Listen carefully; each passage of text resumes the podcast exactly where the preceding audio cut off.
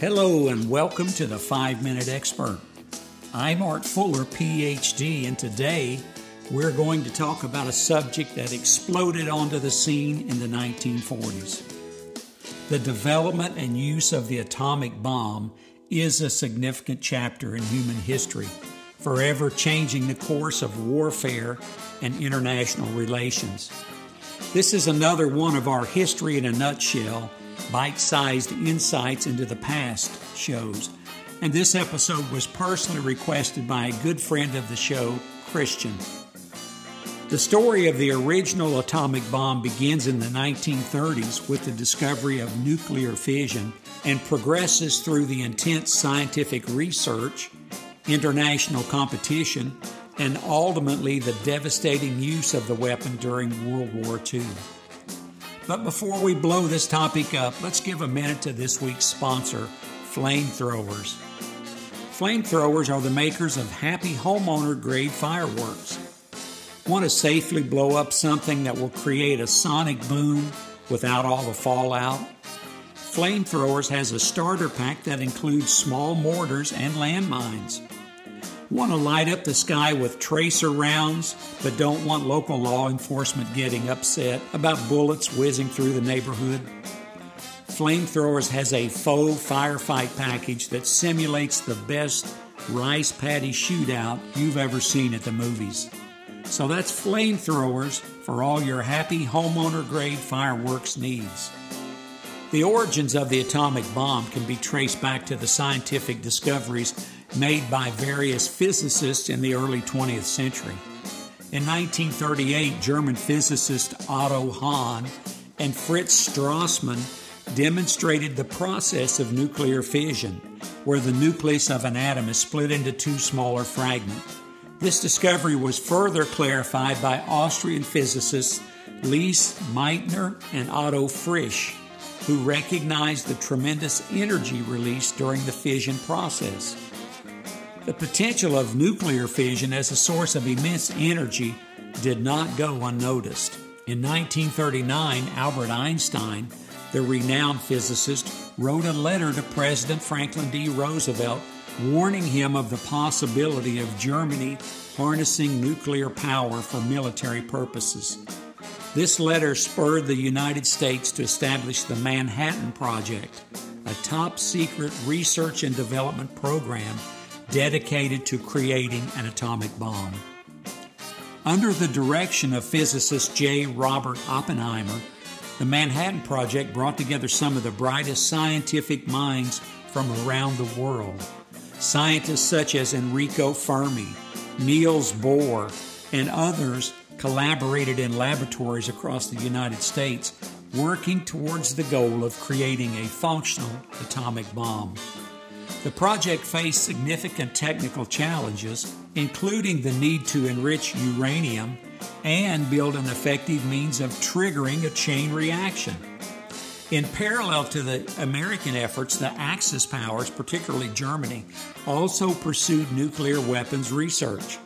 However, due to internal conflicts, limited resources, and scientific setbacks, the German atomic bomb project did not progress significantly.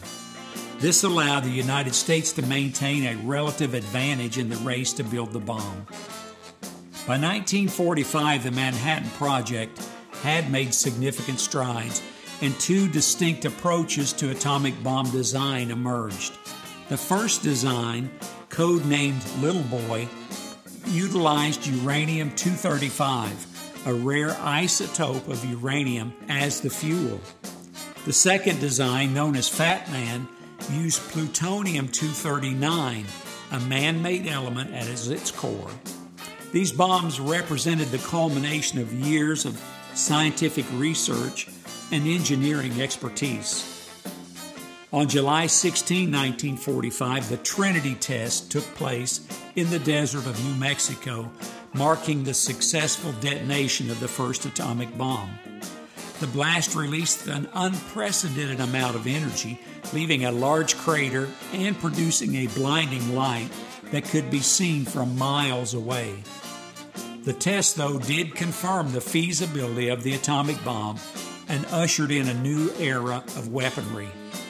Less than a month later, on August 6, 1945, the United States dropped the first operational atomic bomb, Little Boy, on the city of Hiroshima, Japan.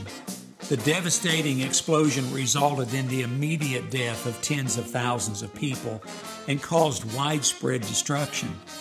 Three days later, on August 9, 1945, the United States dropped a second atomic bomb, Fat Man, on Nagasaki, leading to further catastrophic loss of life and infrastructure.